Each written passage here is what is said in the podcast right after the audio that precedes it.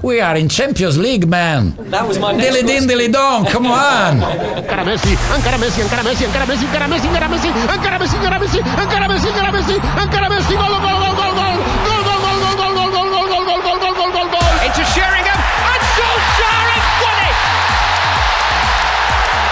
I will love it if we beat them. Love it. This is the Modern Soccer Coach Podcast with Gary Curneen.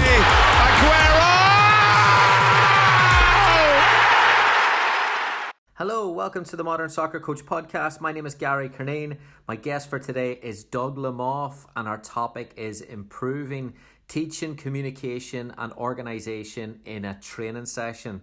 Doug is a teacher and teaching mentor. He's an author of a few phenomenal books Teach Like a Champion, Reading Reconsidered, Practice Perfect. He studies high performing teachers and teaches coaches and teachers how to use effective techniques and skills in the classroom and in different environments as well. He talks about preparation, utilizing staff, making an impact without continually stopping the sessions, and evaluating player and coach performances after the session. I also asked Doug for some advice and guidance on areas that I really, really want to improve specifically in my own coaching as well. This episode of the Modern Soccer Coach podcast is once again sponsored by Total Football Analysis magazine. They're a digital magazine for all soccer fans, coaches, managers, and analysts. If you're looking for more detail than a match report but don't want to get bogged down in numbers and stats that make no sense, this is the magazine for you. February's Total Football Analysis magazine has just gone on sale, and you can pick up 135 pages of pure football tactical analysis that includes Gianpiero Gasperini on his continuous improvement with Atalanta, Arthur Melo, and is he really the new Xavi? Timothy Weah, the American thriving at Celtic, and coaching exercises, defend the counter attack like Pep. You can buy each magazine individually or take out a monthly subscription, which come with some added extras. And you can get 10% off all annual subscriptions by entering the code Modern Soccer Coach at checkout. Head over to totalfootballanalysis.com slash magazine to get yours today. Highly recommend it, folks. I love the magazine. takes me a couple of weeks to get through it right enough because it's so detailed and, and in depth and really, really enjoy it. Loads of animations, loads of things for coaches as well that I really enjoy about it that it ties into training sessions. So yeah, looking forward to this month, and I've got every magazine so far up until now, and yeah, highly recommend it. So here we go training sessions, coaching, Doug Lemov. Enjoy. Doug, thanks so much for joining me today on the Modern Soccer Coach podcast. Really excited to have you on. Me as well. I'm glad to be with you. Thanks, Gary. I wanted to to be real specific in the title here, and you know how to make training sessions better. Starting with the planning process and you know, a lot of this is from my own perspective. So planning the sessions, exercises are where most of us put our focus. Mm-hmm. And it wasn't until your actual your conversation with Dan Abrahams on his podcast that I realized how off I was in with my staff. That wasn't ever part of my planning. Was how to empower them in terms of them coaching, rather yeah. than picking up cones. So, how, how can we empower and utilize our staff more? Yeah, I think it's a great question because there's so much talent on our staffs and uh, and often waiting to be utilized. And the more you utilize, utilize them, the more gratified they are, the happier they are, the more they you know it's a virtuous cycle. I was thinking of, I was thinking about this, and I think a couple of things that I would I'd probably want to think about. Generally, I think one of the most powerful things that you can do as a coach from a planning perspective is to before the training session starts anticipate errors and plan out an exemplar, which is, I think we're really familiar with most of the activities that we run. We tend to run them a lot. Uh, but I still think it's worth thinking through not just what's the activity that I'm doing, but what does excellence look like? What what is my goal for players to do during the activity, right? So we're building out of the back, and I have an exercise that I do for building out of the back that I do over and over again. But I think taking the time to write down and really write down and not just talk about what are the what are the four or five most important things that we should be doing when we're building out of the back so we're not just completing the exercise but we're completing it with a standard of excellence is important. And the second step would be and then anticipating the errors. What are the things we're likely to get wrong if we do a b plus version of it? What are the thing where are the places we're likely to fall down? And I think that this is an ideal place to involve your assistant coaches for two reasons. I think they'll see things that you might not see and will have ideas for uh, that are key.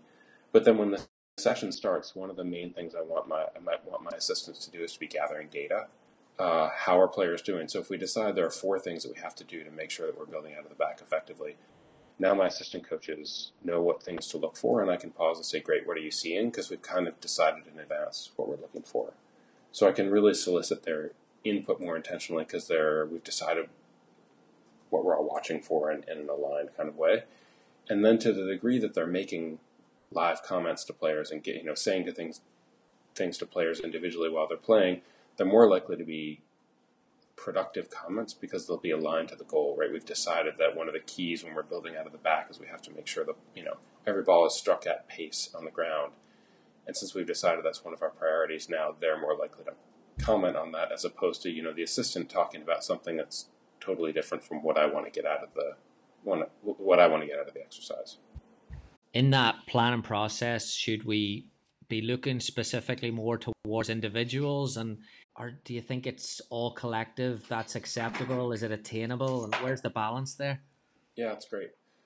I, would imagine it's, it's some of both that there are group things we all need to do that we want to look for as a team but to go back to the example of building out of the back you know there are different things i want to see from my center backs and my from my number six and my wide backs so um, and maybe I, I also have an individual player who's likely to make a, a, specific mistake. And I think that might be a great thing for an assistant to do, which is generally as the head coach, I'm looking for the four key things that we, you know, that we that we're working on. The, what we've decided is excellence.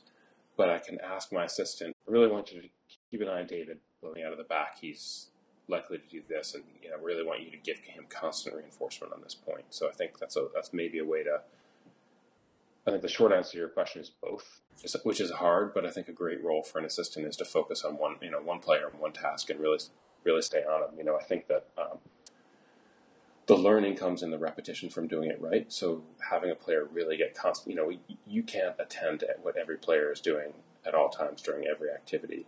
But if there's someone who I know has something I want them to work on, I can really ask one of my assistants to lock in on that and pay attention to that specifically. As sports science has grown and awareness has been mm-hmm. increased.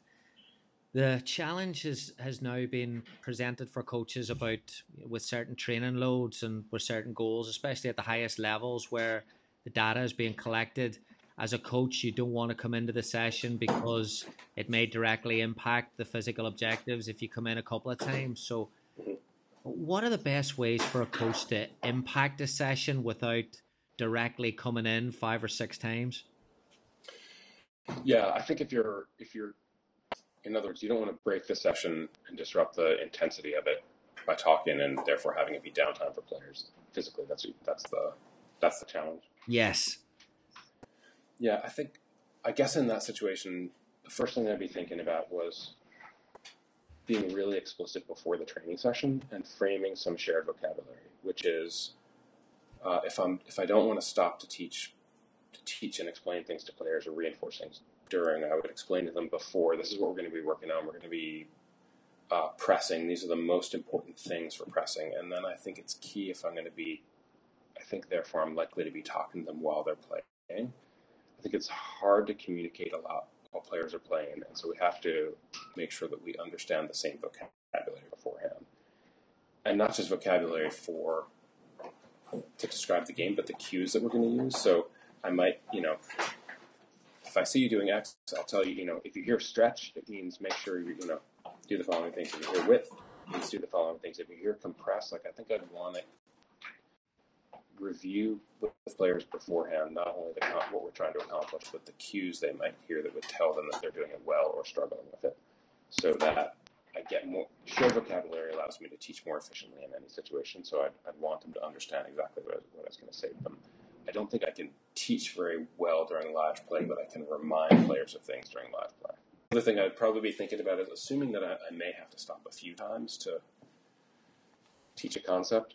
I'd also be thinking about how, how can I, you know, there are constant breakages for non-valuable reasons. So I'd also be thinking about how can I engineer my session so that if we do stop, it's high value as opposed to we've stopped because um, the ball is out of play or players are confused about what to do and I have to break in to just explain the activity to them. And so, you know, and you know, John Wooden is sort of famous for this uh, placement of the balls on the basketball court so that there was never a second of downtime and no one ever had to run more than you know more than five feet for a ball. So you know, I just think that the mundane details of making sure I and my assistants are always ready with the equipment and a ball goes back into play immediately. So I so I don't lose my training load for mundane reasons. And then if I if you know if we do break the break the physical intensity of training, it's for a high value learning reason. I had a conversation with a coach last week with a good debate about pre-practice meetings, something that, mm. that I really value. And then he was he questioned it, and then once he started putting his point across, I thought, yeah, you got me got me thinking about that. There, I believe that it it basically gave the players the session plan, the times of the exercises. It, it mapped out exactly what we would be doing and why. So it helped operationally, but he felt that that then presented, you know, this is exactly what we're going to do, and the game presents different types of challenges. What's your thoughts on this and the best way to approach it? I'm not sure that I, that I that there is a right answer, or that certainly that I that I know it. I think I'm inclined to be more. I'm inclined to be more transparent with players. Um, tell them what we're trying to accomplish, or what decisions I want them to make, or what cues I want them to be looking at. Even if I'm, even if I, it sounds like what your colleague was saying is I want players to be able to react to the game and make decisions for themselves, and not know that, not have someone tell me beforehand the decisions I want to make. I want them to make but I think you could still say you could still prepare them for the types of situations, the principles of play that we're using. I think you could. I'd still want to ensure their attentiveness to most important things because I think I would. I would honestly do the same thing during the game. I think you'd be unlikely to go into a game not giving players any guidance about what you're trying to do tactically. So, you know, I, again, I don't know that there's a there's one right answer. I think you know cultures are different, and if there is a right answer, I'm I'm not I'm sure I'm not the guy who knows it, but my, my gut is I tend to think that players learn better when we're transparent with them about what we're trying to accomplish for the most part. So I, I like the idea of a pre-practice meeting. Brings us on nicely. Uh, you said learning there. The difference between teaching and learning. Can you explain this and then how it applies to training? Yeah, I think it's both parts of the cycle. Teaching happens. Let's say you're uh, you break your practice briefly and you explain to players tactically something that you want to do. That's teaching. But the learning really happens afterwards in the application, which is you want uh, you want one of your players to press higher and get into a passing lane, right? You explain that to him. Uh, that's teaching, but he hasn't learned it yet until there are four or five situations in which he successfully does it and understands whether he's done it or not. And so I think coaches need to be really attentive to what happens after they teach something because that's when the learning happens. So one of the one of the things that I notice most about training sessions is a coach will will make a point during a stoppage. Live play will continue, and he'll be sort of calling comments out to players in real time, and they won't be aligned to the topic that he addressed in the stoppage. Right. So the stoppage was um, we've got to create more width. Uh, you know, uh, we've got to create more width in this situation. We need to be all the way out of the touchline. Play begins. Great ball, David. You know, super hustle. Yeah, great vision there. Like none of those comments are related to whether we are successfully getting wide or not. And so, aligning live feedback might sound focusing more on really, first of all, looking for in every situation, are we wide, and and then saying yes, that's wide, that's the width we want, or still wider, so that players know how they're doing in trying to operationalize the teaching that we did and also know that the teaching is important and the expectation is that when we st- when I stop training to talk to you about something for a minute that's a big deal and so I expect you for the next 10 minutes to really focus on using it and applying it because that the 10 minutes after the teaching point is when the learning will really happen great test of focus as well for a coach isn't it yeah it's true well I mean I think that's one of the challenges of coaching which is you are overwhelmed by the complexity. There's so much going on at once. It's so easy to be distracted. And to try and, uh, as a colleague of mine in New Zealand Rugby said, try and chase five rabbits, right? You're trying to reinforce five things at once, and it ends up being scattered. And it's often faster to really focus on one thing intent, you know, intently for five or ten minutes and make sure that players have got it before you go on to the next thing. And ultimately, you make more progress by doing one thing at a time. So I think, you know, you make a stoppage. The first thing you should be thinking about is I have to self discipline myself to provide consistent reinforcement on how we're doing it. The thing I just told them was important enough to stop training to do. Uh, and even then, stop again, stop them again if they're still not doing it, or to tell them that they, they've done it well, or to tell them live, but not to go on to be distracted by all the other things that are in my mind that I wanna that I wanna talk about. I think one of the best tools you can have is you know, it's hard for me to, me to imagine coaching in, a situation as complex as, as soccer as a soccer training session without writing some some things down. So you notice a player doing something that's important to talk about, but it's nothing that you just made a stoppage to teach them. So I want to write it down so I remember to come back to it later. But if I come back to it right then, in some ways I'm distracting them from the the teaching point, from the linkage that you pointed out between teaching and learning, which is I really want you to focus on doing this this one thing that we just talked about. This is the million dollar question. How yeah. should a coach best judge the success of a training session? I think there are two ways to two ways to think about this. One is I think I want I want to go back to this idea of exemplar planning of being re- really clear about what excellence looks like to me beforehand. So we're not just doing the training activity, but we're doing it with a standard of excellence, so that I can look for it and see it and really gather data while we're playing and whether we're doing it. But I think then the second challenge is that um, most of what we've learned in our lives, we've forgotten. Uh, and our players are the same. And if you want any further proof of this, you know, have kids wait 15 years and uh, try and help them with their homework. Um, the problem with learning is that just because players get it right at the end of the session and seem to understand it does not mean they'll understand it in three days, in five days, in seven days, in a month. That as soon as we learn something, the battle against forgetting begins. And so I think when I think about the effectiveness about my training sessions, I want to think about whether I got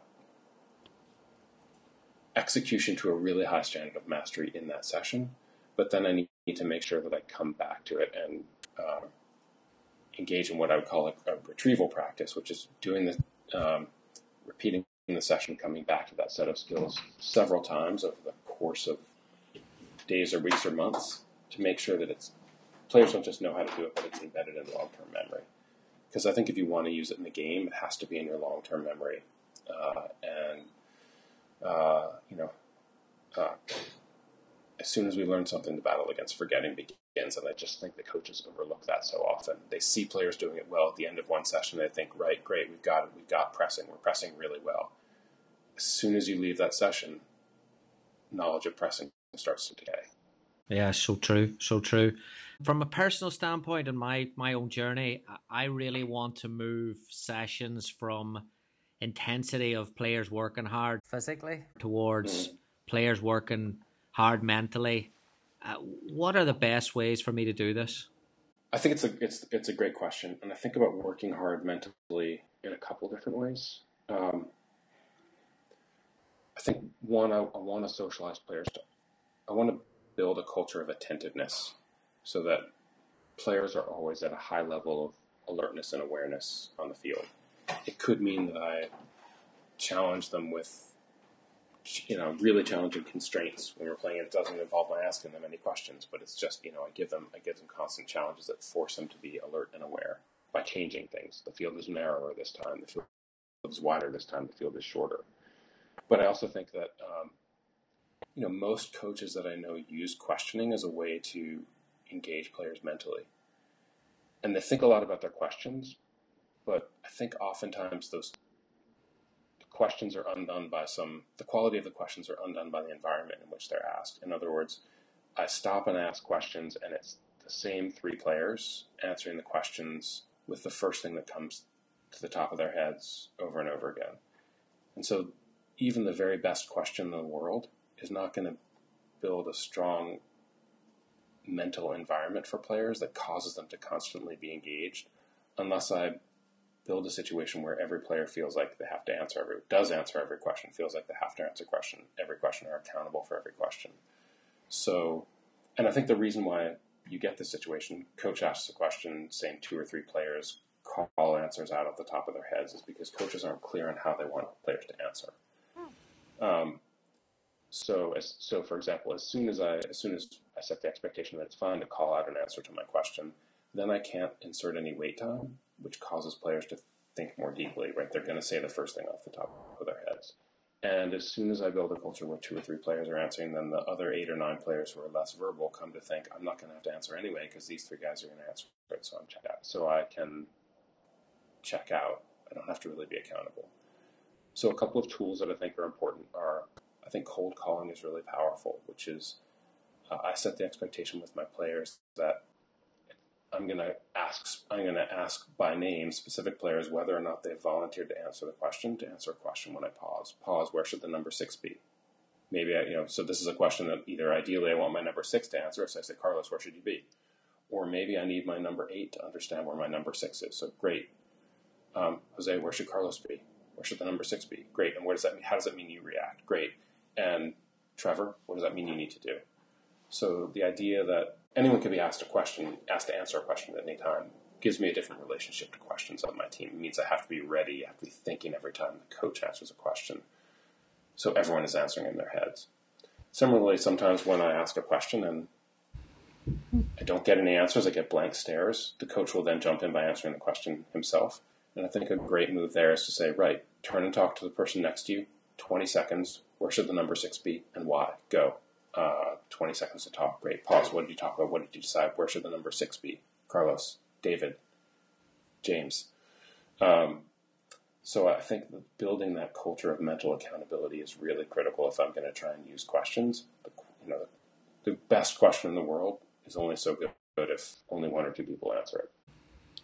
Yeah, I love that. That building a culture of attentiveness and mental accountability I'll let you answer it. I think I know what you're going to say. Is it healthy then for every single training session to be mentally challenging, or do I, as a coach, ever need to worry about mental fatigue?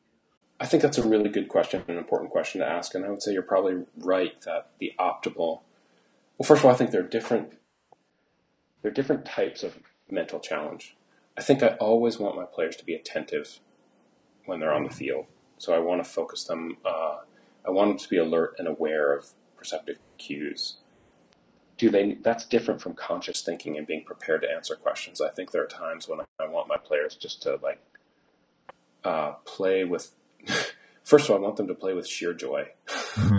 uh, and just in you know and love competition. And i think that's a really important part of building a culture on a team. So there are sometimes when i just want them to compete and i don't necessarily want them to think deeply. I think when i need them to learn something and change the way that they play the game or develop the way that they play the game, then I really want to stress. I want to build a really a culture that is a, as much about mental hustle and engagement as it is about physical engagement.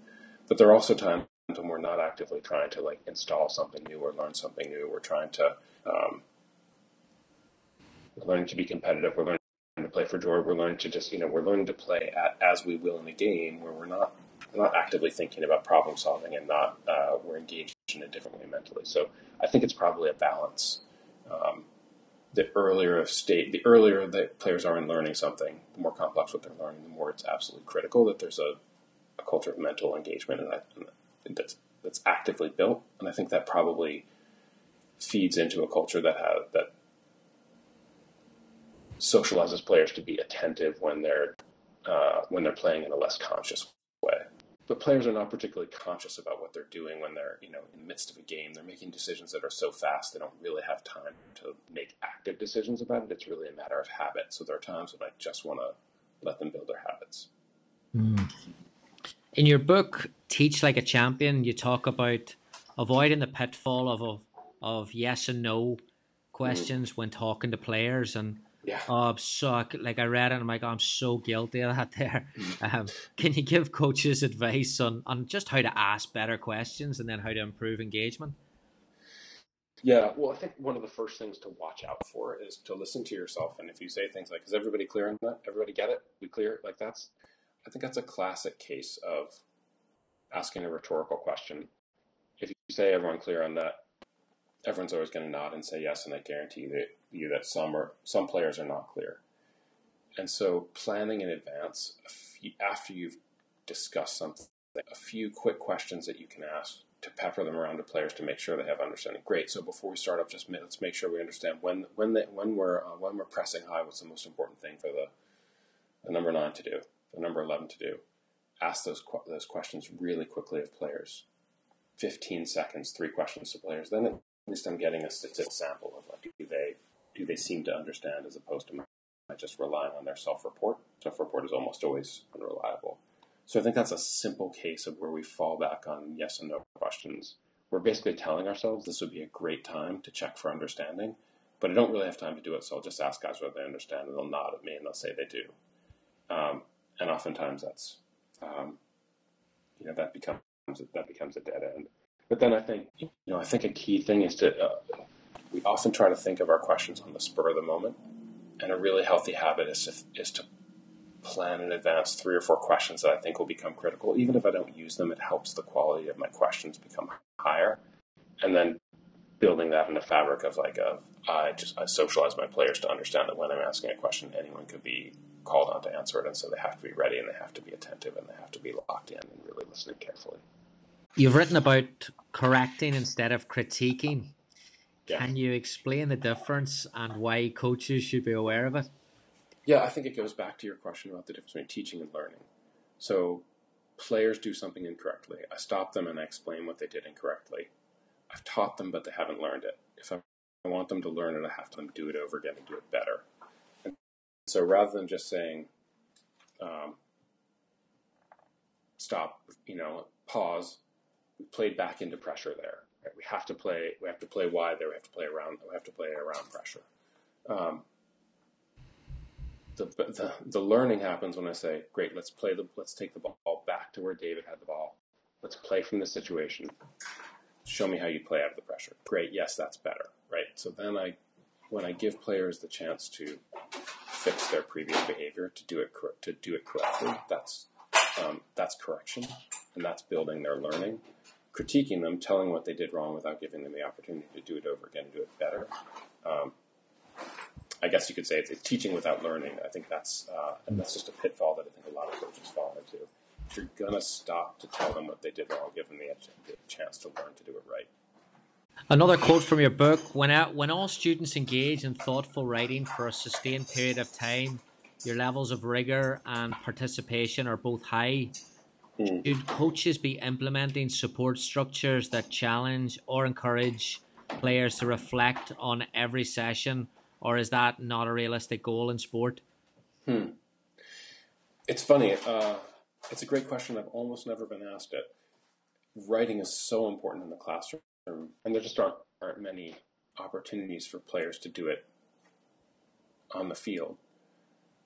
But I, th- I do think that you know, there's powerful potential for players to write afterwards to reflect. I know programs that have done this. You know, like. Uh, I know there's, there's some clubs in England that have players keep reflective journals. You know, mm-hmm. uh, I recall one coach saying, you know, you ask guys after the game how they did, and everyone played great.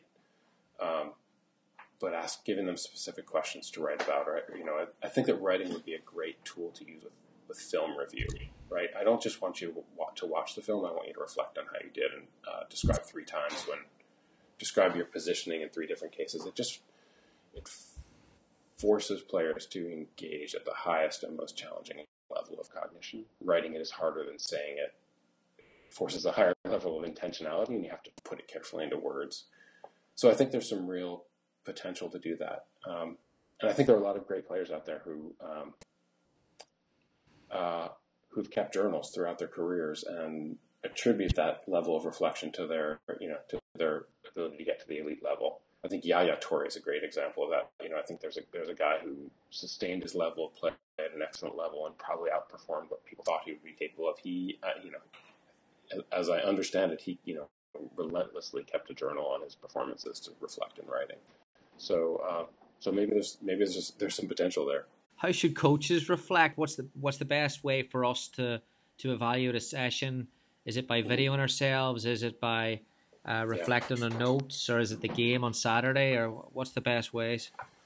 I think video is a fantastic tool for uh, for studying your own teaching. I, you know, the bad news is it's incredibly unforgiving, and uh, the session that you thought was great when you watched it on video, uh, look, you'll see you'll see a hundred little things that you want to improve on, but that's that's the path forward. So I think it's really tremendous. Um, you can also audio tape yourself. You'd be surprised how much you can hear just you know hearing the language used to players to describe things. Um, how precise is my vocabulary? How uh, how negative or you know, how negative did I sound when when telling my players I wanted to do something different? So I think that that you know the most objective form to study your own work is in recording it, either on video or on audio. And I, um, I think there are other tools that you can use, but to me, that's the very the most powerful thing. I think one other thing that you can think about is most feedback comes after sessions. Maybe you invite someone to come watch your session and give you feedback on it. Even watching your own videos post session feedback. Feedback that comes before a session that I can use to improve my session is actually more valuable.